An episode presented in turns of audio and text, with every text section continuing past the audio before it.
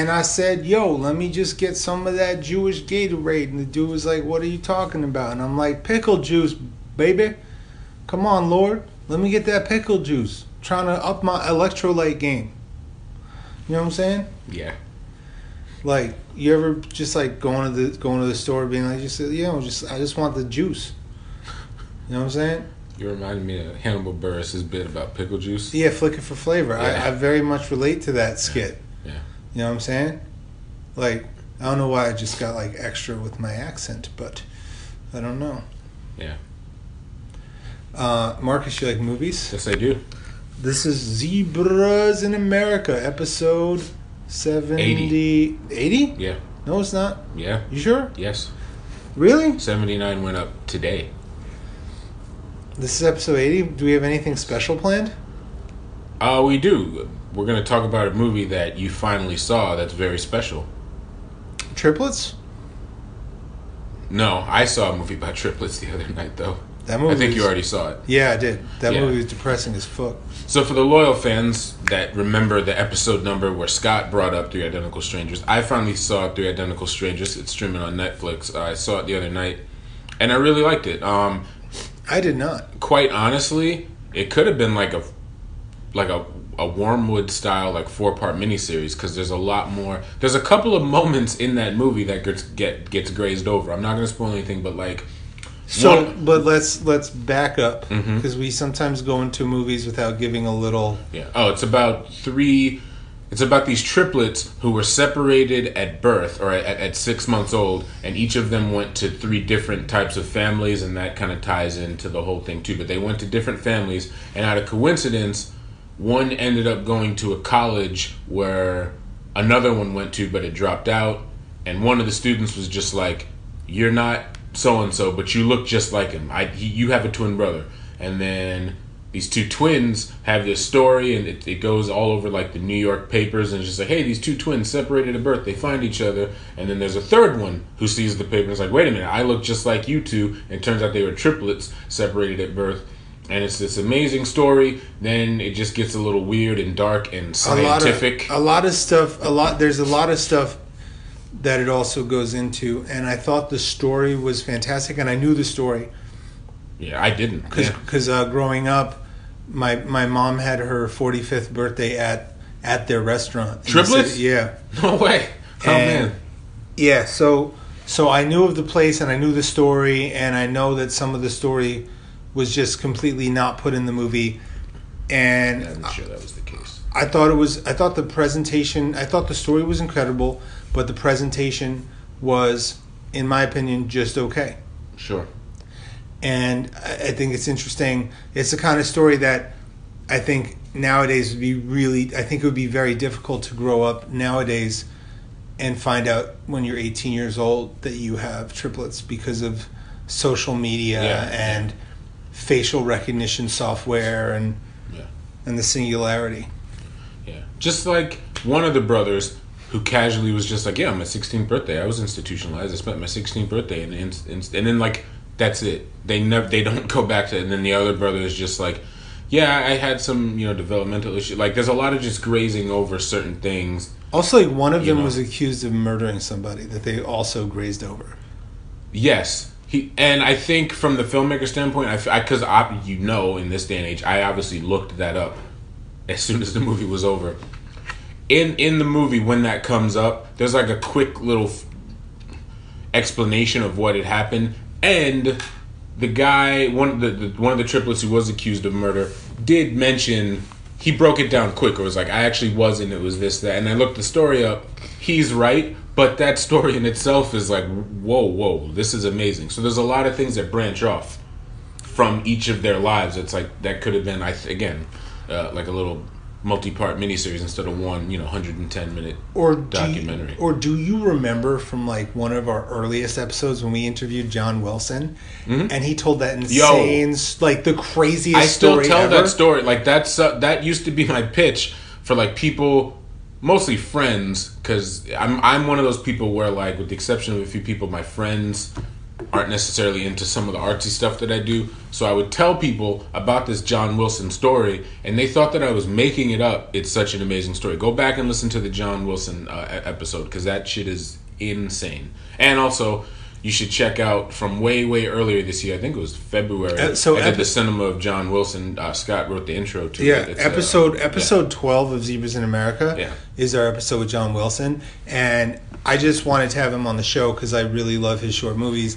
And then out of nowhere, he tells this story about this dude who like had had messed with him, and he goes to like find out what had happened to him and he was murdered by the guy who one of the guys the Tsarnaev brothers Yeah, who- the older one the older brother who who's who a, like the boxer and everything. who, everything. who did the the Boston Marathon uh, bombing, Yeah. uh, and the story. It's so if you haven't listened to, if you're ever like, oh, why did Zebras not put out an episode this week? I want to listen, and you haven't listened to episode twelve. Listen to episode twelve, yeah. and because I think that's like that story bugs me out. I try not like sometimes it gives me nightmares.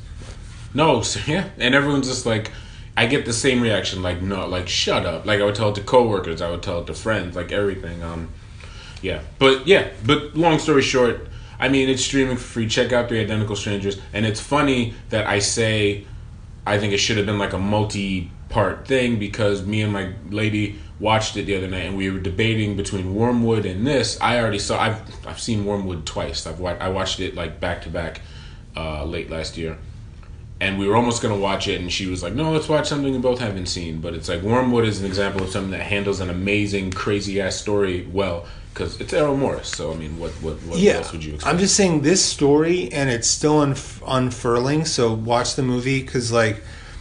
Still? yeah, yeah. oh, I'll, I'll, I, I don't know any up-to-date stuff we'll I don't. I don't want to like. I don't want to spoil the movie because Sure, there's sure. because there's there's two twists in the movie. oh yeah Um, there's like two big twists, and I'm not giving those away. I had known of one of them already from growing up, knowing the story, Hmm. um, and it's a, it's a very new york centric film too it's Yeah, like so it's- it- scarsdale long island it's manhattan it's it's very a new york it's a story. story you might have grown up listening to if you like, depending on the circles. And um, I just remember seeing in the theater and just people like literally gasping. There there were the, there were two scenes where where you could just hear the air was taken out. So Yeah. I just think the movie. I just thought the movie was okay. Yeah. The story was incredible, and the, mo- the that's my major criticism of documentaries. Often is that is when the story's so good, and then the way you're telling it is just like, you know, whatever. Speaking of, you know, watching um, watching films, like me, me and Saskia were trying to find a movie to watch the other night that neither of us had watched, and we put on a movie by um, Julie Dash Mhm. her called only movie her only her only her only theatric yeah yeah yeah. feature. She later did a movie about Rosa Parks on for TV, but uh, Daughters of the Dust oh yeah. and um, like that's like top five movies I've ever seen, dude. Can't argue with that. Like, cause so for listeners, it's a non-linear telling of a family in the Sea Islands in the South, which is South Carolina, mm-hmm.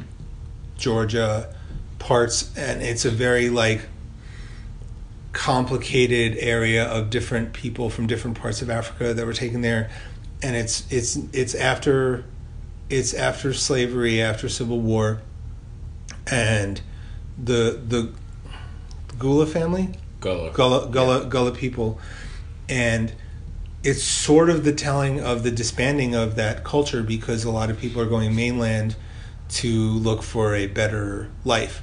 Yeah. And the story is just told very lyrically and not not everything is so straight there's a lot unsaid there's a lot said the music is incredible Yeah. and it's like three or four generations of women and their different stories and men and I was you know, Saskia and I were just like, why isn't this movie thirty hours long? Yeah. Because we were just we were just like lost in it. Well, those stories could be. I mean, I you know who who knows what the future brings, but like, it's a, similar to like Three Identical Strangers.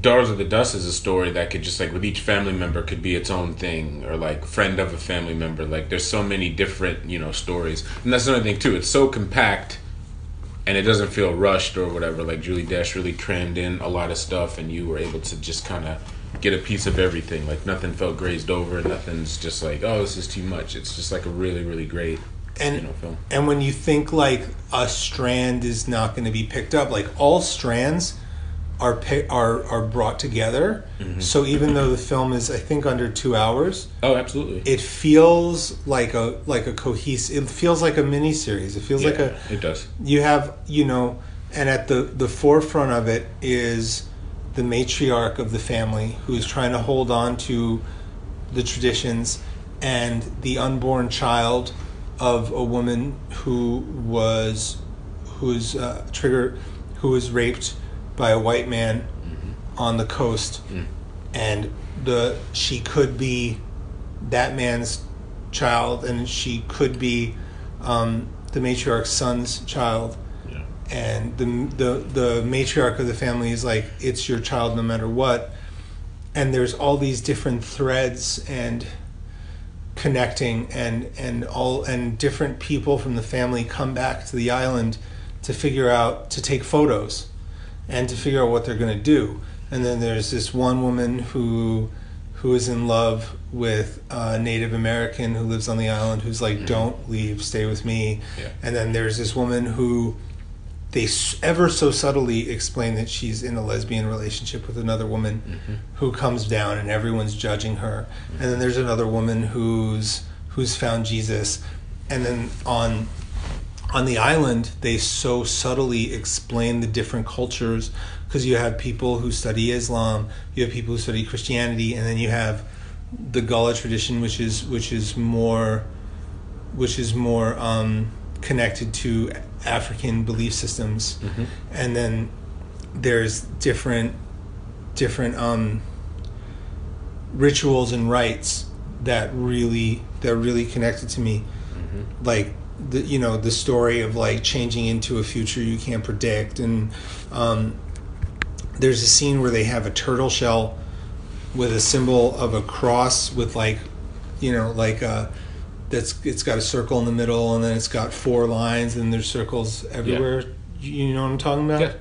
and that's that's also known as the Yowa cross or the bantu cosmogram which gives you a little insight into where in africa some of the gullah people are from. But also like they talk they don't even like talk about how like that much that it's a that it that it has all phases that symbolically it has all phases of nature and all the elements and you can even look at the different corners at different parts of life and understand your own place. Um, and just like little little homages to different parts of um, the diaspora that influenced uh, the sea islands. And um, i learned some of that. I read this book called flash of the spirit which talks about some of the diasporic uh, religions you know like um, different different forms of yoruba or um, uh, for whatever reason my my head is like uh, or Palo, um, different different traditions that come from different parts of Africa and the diaspora that in the movie the the matriarch is trying to hold on to and everyone's like you know we're tired of this we're tired of that we're tired of you know this this tree with bottles in it or which um reminded me of another like fabulous um you know black film about family uh to sleep with anger Sure. like the different the different like these different little folk things that people do and it just made me um like really upset because it just like you think of like the lost histories of people of forced diasporas Oh, absolutely. You know and how how like painful ancestrally it is to like you know if you're part of any culture that's had to disperse by force there's so many things that you've lost Yeah, which is funny because that's the conversation that I've I've had not recently, but in life when people are like, "Oh, it's okay to say black power, but if you say white power, then it's a problem." And it, it's rooted in a lot of what you're saying, in the fact that like black, there's no nation called black, and a lot of it has to do with like so many blind. If you're in this country, no matter what, there are a lot of blind spots in your family lineage. If you're black, African American, whatever you want to be called, but if you're like Russian, Italian, Irish, it's slightly easier. Not saying that it's picture perfect either, but No. it's easier to trace back. So, and that when people are like, oh, well, black pride, like black pride and white pride is different. Like when you say Russian pride, when you say Irish pride, that's all good. Italian pride, that's fine. But the, you know, so that's when I get Yeah, but but becomes a problem. But people, some people, the people that have that argument often are people that Who are racist or clueless or I- I- I- ignorant and have racist leanings, but don't even realize it. I think it's more ignorance. A very small percentage of the world identifies as racist. There are people who deny, out of ignorance, the the pinnings of what racism or sexism mean. So the reason why there's a difference between white power and black power is because um, race like why why why I don't believe in reverse racism because racism connotes also power dynamics and systemic um, powers of oppression. So, like, white pride is different in a place where that's always been power. Like, you know, if you if you came here from Plymouth Rock and you can trace all of your family's traditions, mm-hmm. that's different than people that had to leave, the people that had to. So, like wherever your family came from ancestrally, they lost things in translation here. Yeah.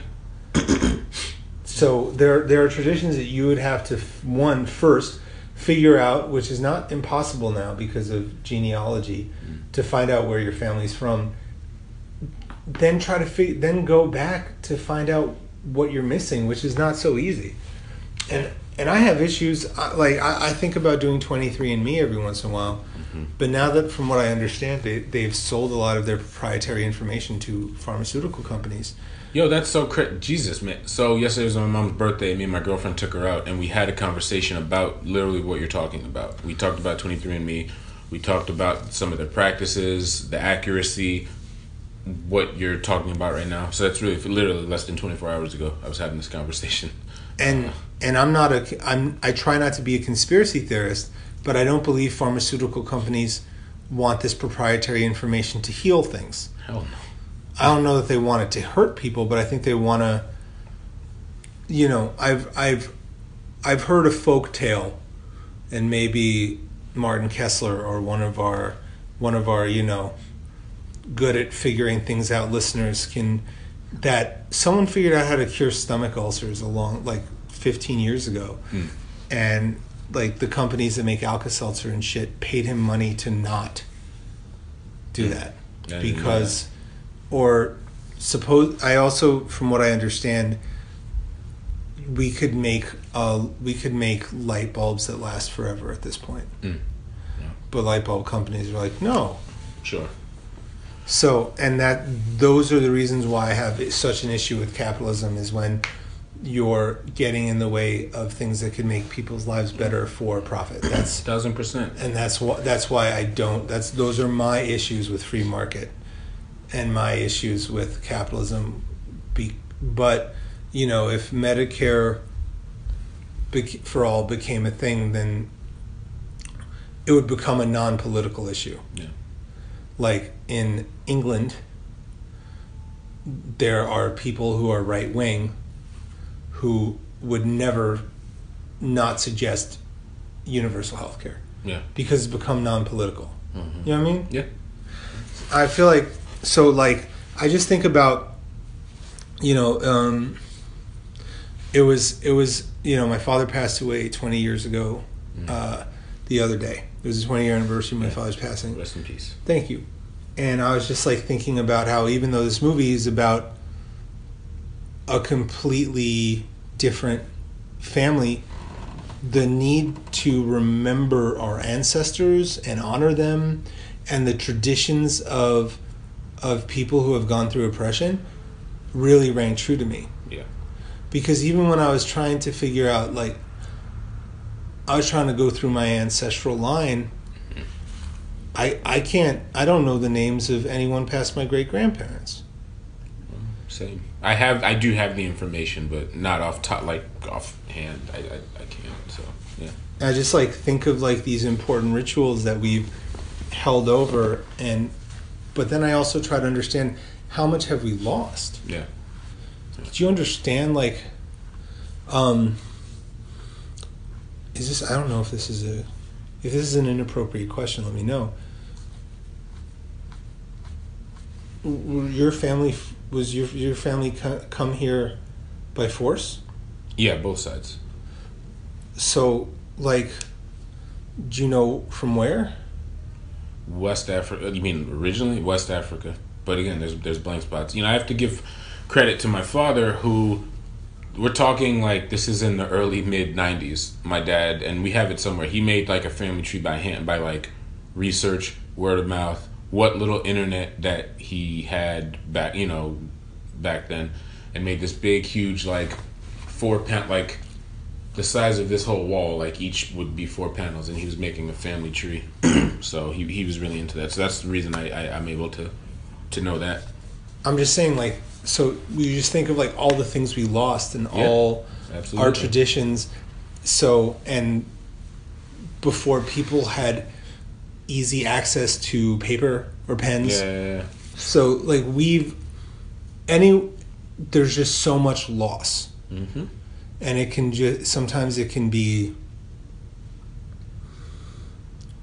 Just, it feels like getting punched in the fucking stomach. So I'm not trying to say that that my family or my life or relationship is anything like um, the Gullah people. I'm just saying that when you make something so, I, I've said this before, but but when you really focus on the micro, it can allow people to find the relations.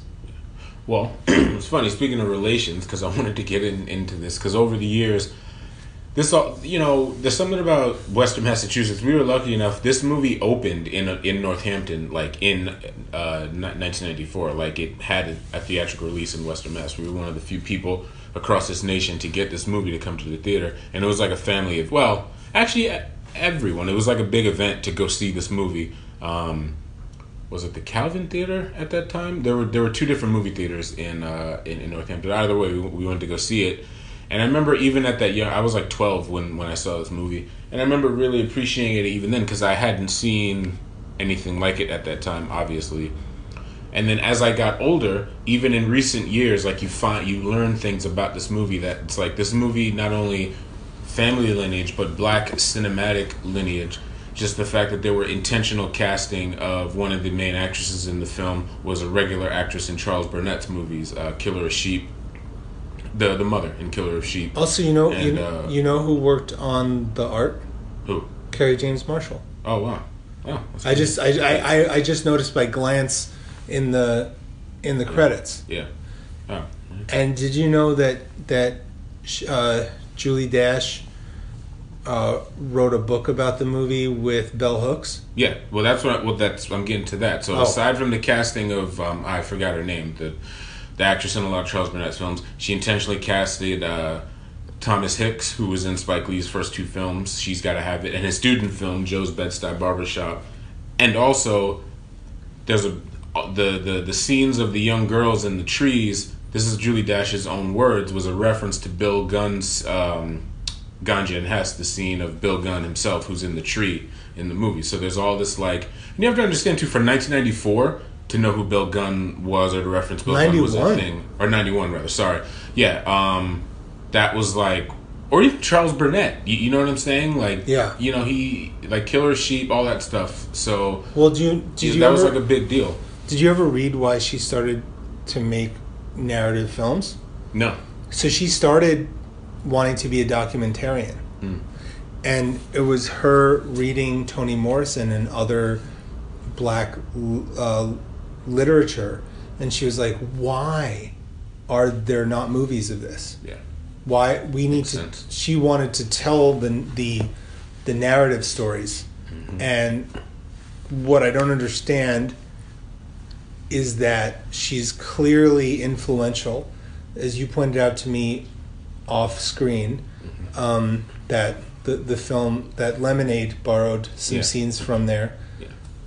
But again, obvi- you I can see that that films have borrowed the the facade of the film, but it's the spirit of the film to me that's really beautiful.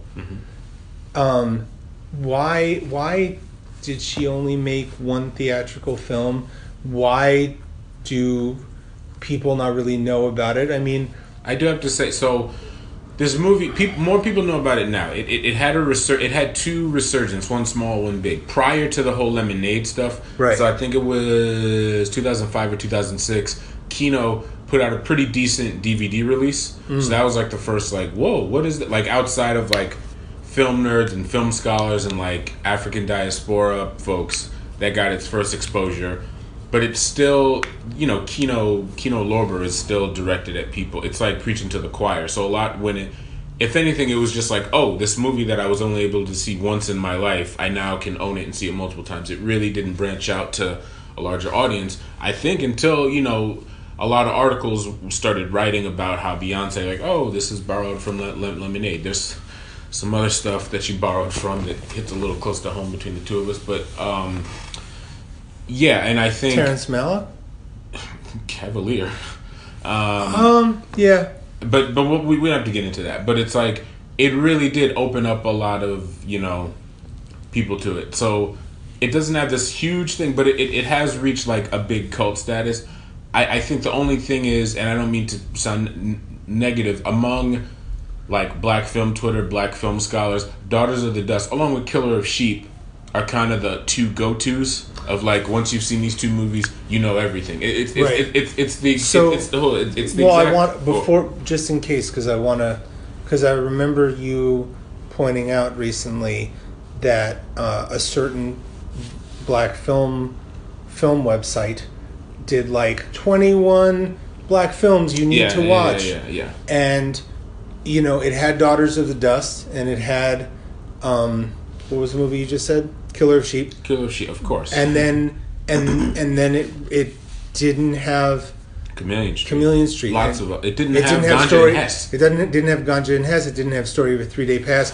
It didn't have Touki Bouki. It I think it had Sleep with Anger. No, Mm-hmm. it didn't. No, and I remember being upset because at least put to sleep with anger because you could use that as a jump off point for the fact that finally this is awesome. Criterion did re- is is releasing uh, to sleep with anger. This this is like the first Criterion release that I've been excited about for a very long time. So I'm, I'll be purchasing that that that physical media. But um oh I was just making a quick point that like Killer Sheep and Daughters of the Dust are the equivalent now of the blowback to when people are just like all these young rappers suck now and then like it's kind of the def- it's like the default response well there's joey badass and now like when you bring up joey badass to people who even like him we're just kind of like yeah yeah yeah. You know which suck 'Cause- and, and it's not even their fault because like killer sheep and daughters of the dust are excellent films but nowadays like around people who really know film and, and who knew who know the greatness of those movies when you bring up killer sheep and daughters of the dust it's like yeah yeah yeah we get it which kind of sucks. It's a good it's good to be familiar with that movie but it's also just like yeah what else you know? And, and it is true people do kind of stop at killer sheep and daughters of the dust. But at the same time to some degree how much further can you go? Julie dash only has one feature film. You know what i'm saying? And some of charles burnett's movies still aren't the easiest to attain. Some not all. Some, No, some are pretty I'm easy saying to get. Now it's like- now Sleep with Anger. All of his TV movies are available on a certain website that Yes, rhymes with Moo Moo. yes they are. And I've watched them, and they're of varying levels of good. Like, not, Yeah. I don't think he's made a bad movie. Some movies are better than others. Yeah. Um, Glass Shield, you can get that DVD easy on Amazon. And the Killer of Sheep, when Milestone released Killer of Sheep, that's one of the best because literally every single short film he made is on the second disc and a whole Yeah. second feature, my my brother's wedding. I mean, my brother's wedding was my favorite of his, but I hadn't seen To Sleep with Anger. Right, Me and him right, Toomey went to see To Sleep with Anger uh, last year, and it was just incredible. Yeah. Oh yeah. because I, I like films that are microcosmic. You know, Yeah. I try to. I always explain to people, you know, they reminisce over you, Pete Rock and CL Smooth. Mm-hmm. would you argue one of the great rap songs? Absolutely. Uh, Not. I, I would not argue. Yeah. and what? Why? Why do we love that song? That song. I mean, the beat's incredible. Me or like the regular person or like someone like you and I. It, it's a rhetorical question. Oh, okay. But then, That but then, please answer. Well, for some. No, no. I mean, I was gonna. Oh. I had a, a spiel. Oh, Is that the song is CL Smooth essentially rapping about a family reunion, yeah, just talking about his family. yeah, that we didn't know. Like the average rap fan knows two Pete Rock and CL Smooth songs, if that. yeah, yeah. Yet this song is is is to this day when people list top 10 rap songs of all time, it's there, sometimes it's number 1. Hmm? He's he's telling a story that's so micro that you're like, "Oh shit, I can actually relate to this. I understand the concept of laughing at the hookers at the party or like or dad or pops maybe when you're sober or older or I told you I've told you this before and I may have even said it on the on the show before is that every time he says I want to dedicate this to you for believing in me like my tear ducts open up mm-hmm. because it's just so I don't know why what, Well, why- that's what I was gonna say. Well, you also said that. True, it's about a family we don't know, but we can relate to. But the title of the song and just that last verse, it's like a whole. When you talk about micro, to some degree, it's all about like the Mount Vernon hip hop scene in the, in the sense that it's it's dedicated to one of the boys of Heavy D and the Boys, and Heavy D being Pete Rock's cousin. And you know, for a while, Pete Rock, CL Smooth, and Heavy D and the Boys like pretty much represented Mount Vernon to this day. It's like they are the two like you know, and and and that adds another layer because you know New York hip hop because well Diddy Diddy's from like White Plains yeah, yeah. But when you think of like New York hip hop, it's the five boroughs, and then you get up top to like you know, so you have the New Rochelle with the Brand Nubians, and you have the Pete Rock, CL Smooth, Heavy D and the Boys, and Mount Vernon, Yon- Vernon, all the Long Island folks, you have Yonkers with LOX, and DMX, LOX. and and these are all places that are not New York City, And I would- but so close. I would break You know? up Long Island into different parts of Exactly, exactly. Suffolk County, Nassau County, all that's eh, absolutely. So, I, and so that's why I like it too. In that it's like without even saying. Not at one point do they even say Mount Vernon in the No. song. They never say Heavy D. They never actually say like Troy's whole name or that. Hey, he was one of the boys. He's one of the dancers. No, it's just- it's but just you Trouble- know all the all the Trouble T. Roy. Trouble T. Roy. Yeah. And, but what I'm saying what's what's brilliant about it is that you just relate to it. Yeah. I've never played someone that song for the, like playing and then being like this song sucks. absolutely, yeah, absolutely. They're like, Yeah. oh, the beat's great, the lyrics are great. Like, I play, I could play that song for a 50 year old Italian dude and be like, oh yeah, I get it. yeah, They're like, oh, this is like my family. of course, of course. You know, or like how like you and I will joke when we're texting how like we all have that cousin that still has like four or five Bluetooth earpieces. It's just like things that Thanksgiving was the other day, so I'm laughing at. because you know you you saw you saw I Uncle Niff. saw Uncle Niff. Uncle Niff still has like three or four Bluetooth. Yeah. You know, like there's just but works like, for like he works for the city, so it's not like he's getting a business call Yeah, or anything. you- you- yeah. He's not landing a trade deal like in the middle of the day, but he's got that Bluetooth in. So yeah, yeah, you know Yeah. and the, there's just there's and so i'm i'm from i'm of eastern european jewish stock Mm-hmm. you're of western african amherst stock absolutely. and yet we can both relate to these these sort of like archetypes yeah, so that's why i think that song is so is so powerful Yeah, I do- and or I why daughters of the dust or like certain certain movies you're just like yes like I no, I love the fact too that like I will always claim Amherst, but I still lived the first seven years of my life in St. Albans, Queens. So like the house party that CL Smooth raps about, I've been there in the house that I currently live in now. Like so many parties were had, so many like, and it also takes me back to like I feel like, like- the Ghostface songs, like "Whip Whip You with a Strap." Like Yeah. oh, there's smoke.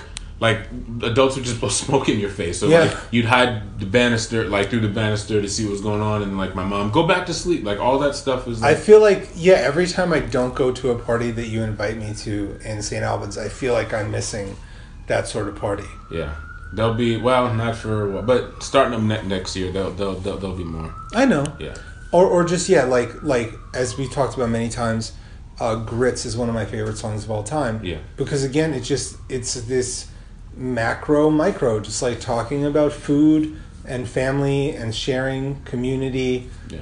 And um, I also think that it's really interesting that two of the most important names to the influence of New York 90s rap died before the success of the people, T. Roy and Ill Will. Yeah. Like these, these are these are names that are in the mythology of New York boom Yeah, bap yeah. records, and they both died before the success. Ill Will, Nas, and Yeah. and T. Roy. So that's what I just love about films that are able to get all that. This is I'm still all this is from just watching Daughters of the Dust Yeah. like this this beautiful timeless film and and and that that that the food they were making looked so good Sure. and just like the celebration yeah i just i just i think it's a fabulous movie It's great. It, it is a classic, but just one of those things where like maybe not everyone has seen it, but it is still a classic because it's one of those things like folks who know know kind of things. Yeah right like him like him Toomey's been talking about this ken russell movie for the past few weeks it's apparently like the best movie ever made but i Oh, Devils. yeah i've never seen Yeah. it Oh, you haven't? No. Oh, it's great. i hear it's really hard to find I think uh, you just reminded me. I, speaking of all that, I think Lisi's in town. We have to get her on the show, but um, because you know, because and speaking of micro stuff, literally, you know, Ken Russell's widow travels the world with prints of his films, keeping his name alive, screening his movies at different theaters, and de- like Devils, uh, Lair, the White Worm. Um, the the boyfriend, like all of that stuff. W- w- women in love. So, so that's another thing. I always find that beautiful about her, how passionate she is about film, and specifically, you know, her her husband's films to, to this day. I mean, I haven't even seen his entire oeuvre, but I mean, I- if that was my husband, I'd be very proud too. Yeah, Devils is a batshit crazy movie, and I mean that in a good way. Yeah, I mean, you know, last year you and Chris got me into the Hourglass Sanitarium, Yeah, and that movie's batshit crazy, and that's like one of the best movies I've seen in a long time. OJ Cost. Did you ever check down any of his other films? Like, I mean, I had already seen the Saragossa manuscript. oh okay, oh okay, okay. because that was like a film like before I was like a quote unquote like film guy because I don't even know if I'm the film guy now but Saragossa Mar- I was like a guy that would like to watch like acid head movies Sure. because those movies tended to be really weird Right. so Saragossa manuscripts like a movie like oh you like weird movies you gotta check it out Well, reportedly it was Jerry Garcia's favorite movie. um That's true. Yeah, my friend, my friend uh, JV plays bass in a Grateful Dead cover band, Mm-hmm. and I went to see them. High Time. If you ever, if you like Grateful Dead and you see uh, high, if you hear about High Time playing, go check them out. And I forgot, like, so when I was a kid, I used to go to this club called the Wetlands, which was a club in downtown Manhattan. I saw great rap shows. I saw Mhm. great, mu- like, jam shows. I saw ska concerts, punk concerts. When uh, when swing was having a resurgence, Squirrel Nut Zippers and all that stuff. it was the club was like the size of this house, so Mhm. not the squirrel nut zippers. They were like, you know, just like like. But I saw Antibalas there when they first started out, and and I saw um, George Clinton there. He did a small concert where he Yeah. was literally high on crack because he said so, Yeah, yeah. And he I don't believe he he had this cool drum machine, Mhm. and I think he said shaking that ass three hundred times in a row. Mhm. It was. uh You've told me about this before. Yeah, I probably Pretty said it on the show before, but I don't think so, actually. I don't know. But it was fucking awesome, Yeah. and it was just a great club, and it was just like the kind of club where there was they they downstairs. It was downstairs. There was what they called the 420 penalty box, where you kind of go if you were either to get really fucked up or if you were too fucked up and you needed a breather. Oh, okay.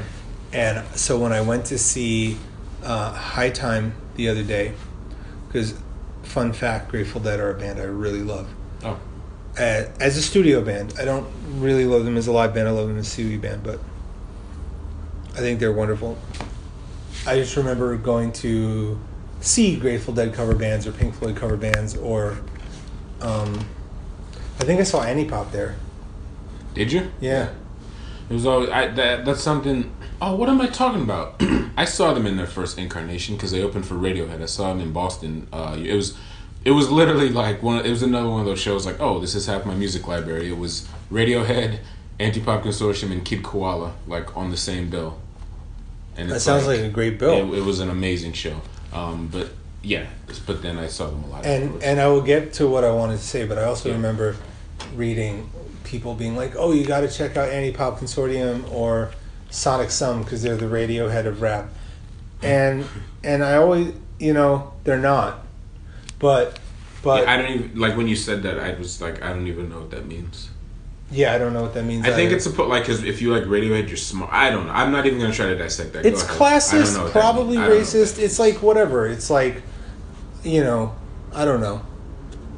There was that Great Wire article that came out. I think it was either '99 or 2000, where it was like it went deeper. It wasn't about just the New York underground. It was like they focused on. It was it was an article on Antipop, Mike Ladd, Sonic Sum, Company Flow, Saul Williams, um, and in that time period, like the, like the left field weird style. But anyway, yeah. Yeah, I mean, I to this day I still listen to Welcome to the After Future. yeah. and um, I listened to songs on the Infesticons record, hmm not the entire record, but I listened to some songs from Gun Hill Road, and uh, I love saying "fuck the Majesticons" at parties, or be like, "I strictly listen to Luscious Jackson," and people being like, "What the fuck are you talking about?" Yeah. Like I just love throwing real like references that four people will get, or just like whenever someone knocks on the door to my house, I say, "What's the password, nerd?" Hoping that they're going to say "Enema Bend," which is which comes from Prince Among Thieves, the the hip opera from Prince Paul. But what I'm saying is, I mean, I'm so lost. Wetlands, right? So I remember I, I've checked out Mike Ladd because he was in a commercial. He was in an ad in Marvel Comics. Marvel Comics in the late '90s when they were, when they were running. They were not doing well in the late '90s, which is funny because now they're the you just you're giving me a face. That's weird to me. It's like when Busdriver did a Vonage commercial, or like Beans did a Sprint commercial before. But go ahead. It's all. It's or, like what? Or when Beans. Yeah. Anyways, um, I didn't. I. I didn't say anything. yeah. No, go ahead. So before Marvel became a huge thing, like that they are now, they almost went bankrupt, mm-hmm. and in, and they did this thing where they were trying to get like people into into them again. So they would run ads in their comics of like quote unquote cool people who loved comics. So there was an ad with Mike Ladd, there was an ad with Kevin Smith, there were and I can't. I, I tweet people being like, "Hey, can you find these?" And I, I just need to. I can't find them, but I. So I was reading a comic book, and I was like, "There's a rapper that that openly likes comic books," Right. which is like, in retrospect, like I love how much Pete Rock is a comic book nerd, or like how many comic book fans there actually are in rap. In rap. And so I found Welcome to the After Future, and I wanted to check him out anyway because he was he was on the Smashing Pumpkins record label. Um, so I remember the Mike Ladd record, but when I, I was working at a record store when when some some you know magazine called Anti Pop and and um, Sonic Sum the Radiohead of rap. So I worked at a record store, so I just ordered the records Yeah. and you and I diverge because I, I don't love anti pop like you do, Sure. but I but something Sanity Annex or something, the Sonic Sum record from like 2000. Yeah. The Sanity Annex. Yeah. That record I still listen to to this I, day. absolutely. I just Yeah. listen to that shit too. Yeah, I listen and I listen to Rob Sonic, and I like both. I I do love that his solo stuff is so much different than Sonic Sum. It's and very he's different. and he's at the helm. He was the main producer of the Sonic Sum stuff too. Like his Rob Sonic solo stuff was just like was bigger and thumpier, yeah, whereas like Sonic Sum stuff I don't have a word for it, but it was not like you know and I really delicatessen any of those. no, and I also really liked the records he made with Aesop Rock. Oh, Hail Mary Mallon Yeah, and I also I am looking forward to Aesop Rock's record with, with tobacco. tobacco. Yeah. Yeah. I am too. I am Like- too. It's on my wish list on Bandcamp already. Yeah, the first the first song I was like I was I, the first song that's come out I was like I don't know about this one but I feel like if him and if him and Tobacco are are making a record then I'm going to give it I'm gonna, I I feel I want to I don't want to listen to one song I want to listen to the album. I just hope there's drums because when tobacco, I'm not even thinking about Aesop Rock. When like tobacco, the drums are like drum heavy, then it's just Well, like, Big Moth Super Rainbow. I was just gonna say Big Moth. Super Rainbow is dope because of the drums. Yeah. So, um, and rest in peace, Mac Miller. He, him, and Ab Soul did did a great song, sampling Big Moth Super Rainbow. Oh, I didn't know that. Yeah, it's really good. The on, on the same album where uh, Loaded Lux was was on that record. Okay, I, I don't know that. So yeah, so there's like all these tangents, and I just love the Sonic Sum record. And yeah, so the Wetlands, and I I, I think Sonic Sum played at Wetlands. I don't remember. Um, so I just remember just being like, man, I miss those days of like going to these like weeded out, drugged out concert halls where like someone would pass out or something. Yeah. Like so, I went to see my friend's Grateful Dead cover band, mm-hmm. and someone passed out Wow. in front of me. Yeah. I was like, oh man, that's a. that's what I miss. I mean, I, I hope the person's all right and I hope they're okay. But I was just like, oh yeah, Yeah. I miss I miss like people just like getting so lost in the music. Yeah. So I like that Jerry Garcia's favorite movie was the Saragossa manuscripts. I do love finding out when artists like the art, like a you know, a different art outside of their own. Like I still, I can't stress enough. I really, for a while, thought you were joking about Bill Paxton loving uh, Vinnie Paz and Jedi Mind Tricks, and then not that you and were Murs and Murs Yeah, and people yeah. under the stairs. but like he was on the Today Show. Like Vinnie Paz talked about when he was on Rogan's show. He was talking when he was for I Big sen- Love. I, I sent you a video Yeah, where yeah, he was talking yeah, about people under the stairs and Jedi mind tricks. yeah. And, uh, oh and that- shit! what? Yeah. yeah i didn't and how like how like Murs was was like was taking on a so like bill paxton had become a little bit of a mentor to Murs and mers was helping out bill paxton's son. Mm. I'm like i'm like it just reminded me like i just loved having the kind of dad that i did rest in peace. Yeah. and it seemed like bill paxton was the kind of dad that just like he didn't all he had all you have to do as a dad. Well, you don't have to do anything but it's nice to like support your kids. But the fact that he liked the music Yeah, absolutely. like that like bill paxton bill paxton bill paxton was like yeah i just love that. I love i love you know i love that Big Boi is like one of the world's biggest kate bush fans. Yeah, yeah, you know i just i love that sort of I love- stuff. I remember sorry. Yeah. No, I love hearing about when J-Zone talks about his dad's intro to hip hop, obviously through J-Zone, and learning the kind of rappers that like J-Zone's dad likes. Who's like, you know, he's a dad. He's like, he's J-Zone's dad. He's like seventy.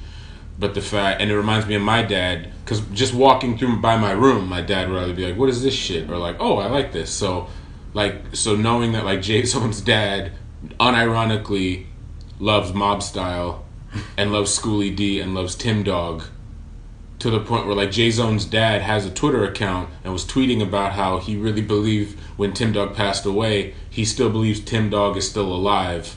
He's just hiding. He was just under federal investigation, and he's actually still alive. Similar to my dad, who like he anything hip hop he liked was through me, but now it's like before you know I turned my dad into like a Prefuse seventy three fan. I turned him into a Geto Boys fan. I turned him into a DJ Shadow fan, and like you know wasn't a Big L fan. He didn't you know he didn't appreciate a lot of the lyrics, uh, you know. But I just you know things like that. You know, it reminds me of my dad as well. Yeah. Yeah, it's just like really nice when people. It's just like fun to find out that people have different tastes, you know. And I, I, oh man, I lost my, I lost where I was going, but I think you're talking about just like Bill Pullman and his da- helping his son out. Bill Paxton. Bill, P- Jesus, yeah, Bill Paxton, yeah. No, but so That, that's the Samuel Jackson Lawrence Fishburne of, of white people. It is a joke. That's not. I Bill didn't make that Paxton? up. When people do Bill Paxton, Bill Pullman, Really? it's like the Lawrence Fishburne, Samuel Jackson. It, it is a thing. okay. Yeah. No, I ju- yeah, I just I just it's just interesting when you find out that like people have these complicated tastes that you know. Sure. Uh, yeah, I don't know. I had something cool to bring up, but I forgot, which is the the the, the fun part of of having some memory problems. But it is what it is. Um, but yeah, like fi- finding out that that Big Boi was a Kate Bush fan was like was was super cool. Yeah. I don't know. Yeah. Um, yeah, Daughters of the Dust, man. That was that was a good movie. I really enjoyed that. You know? Good. Makes me happy. Yeah. I mean, you know, there's a bunch of there's a bunch of movies in in the chamber that I'm meaning to watch that that will definitely like get to at a certain point. But what are what are what are you looking forward to these days? Right now, again, going back between Toronto and the New York Film Festival, I've seen everything I wanted to see. So it's really just about seeing Creed uh, these next couple of days. The late '90s Um, band Yes. with arms wide They were early 2000s. But um, yeah, Creed. Other than that, I've, I, it, it's like I've already got. I am debating if I should try to do a top ten or just my favorite movies and just do a really big honorable mention because I, I've now done research and a lot of things I wanted to make a top ten aren't going to come out until next year. I mean, I so think we'll we'll. we'll I see. think we should do what we. I think we should do the same list that we did last year. that was ten. I, I don't know if We'll- I need to make 10 we'll- I'll make it. we'll but I make it work. Yeah, like right now, and I know I'm going to enjoy Creed 2, but I don't think it will be one of the best movies of the in, in my. So I'm kind of at this point where it's like I have nine movies where when I think of 2018, these are them, and I just have a lot of hon- mentions. Maybe I can pull an honorable. Maybe I can pull like one of the top movies from my honorable mention and make a nice round number at 10. But we'll we'll see. But that's a good thing. I have so many. Mo- I'm I I do. I can't say enough how much I love the 2018 movie year. Um, Yeah, I think it's great. I don't, you know, I wish I'm very anxious to finally start talking about things like High Life, American Dharma, Peter Peterloo, Mike Leigh's new movie, Our Time, Carlos Reygadas, all that's. It's like I've already got like a top five for 2019. You know what I mean? So Yeah, I was just figuring that we would do. I'm looking at at our format last year. Hmm. We did top ten, um, honorable mentions, least favorite, why you did that for, who be winning, who be losing. That was nice. Biggest disappointment, biggest surprise. Don't Okay. do that. okay, yeah, And yeah, I, I got plenty of those.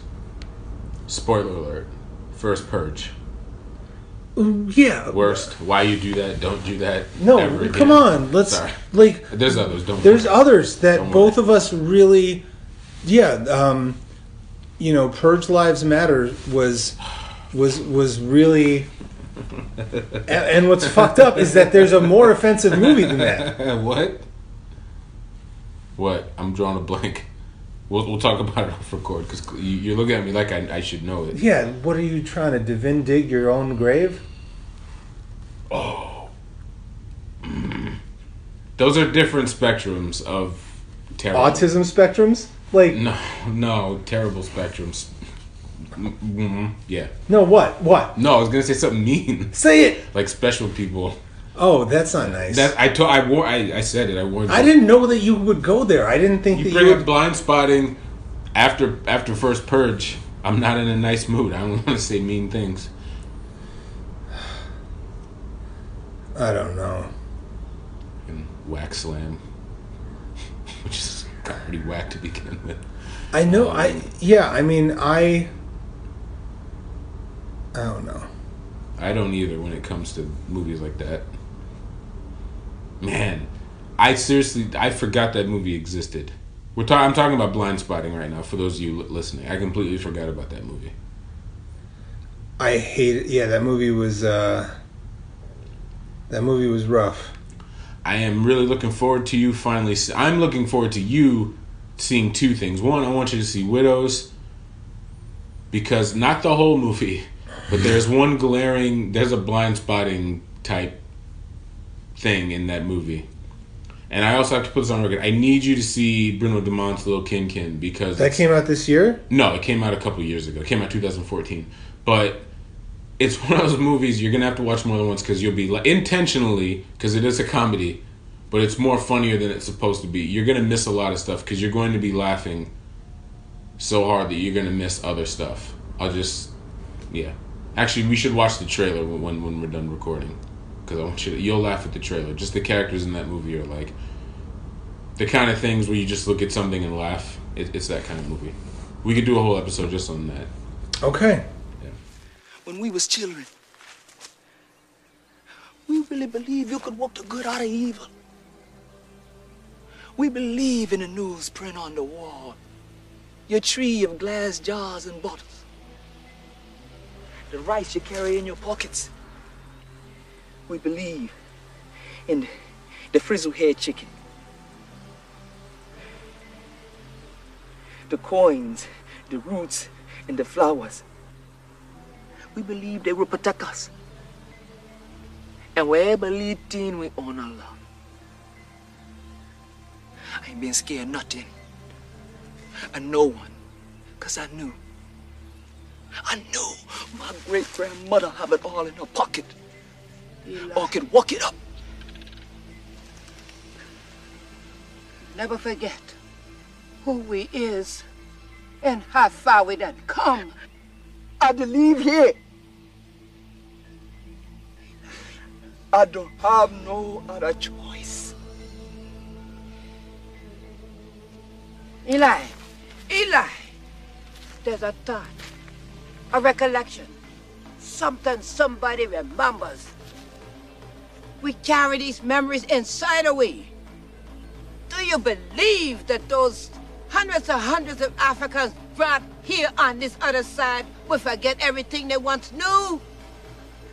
We don't know where the recollection comes from. Sometimes we dream them, but we carry these memories inside of we.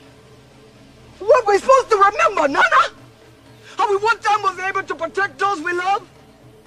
And Africa where we was kings and queens and built great big cities? Eli, I'm trying to learn you how to touch your own spirit. I'm fighting for my life, and I'm fighting for yours.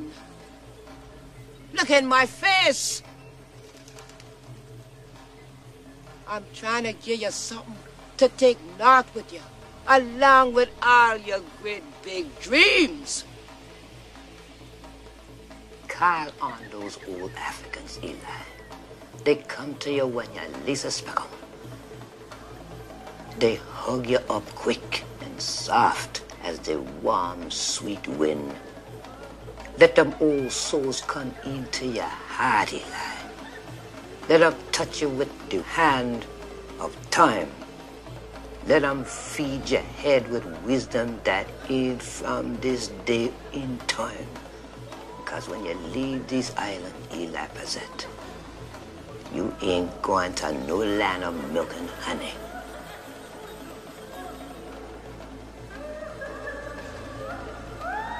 Eli, I'm putting my trust in you to keep the family together up north. That's the challenge we'll face all you Negro people are free. Celebrate our ways.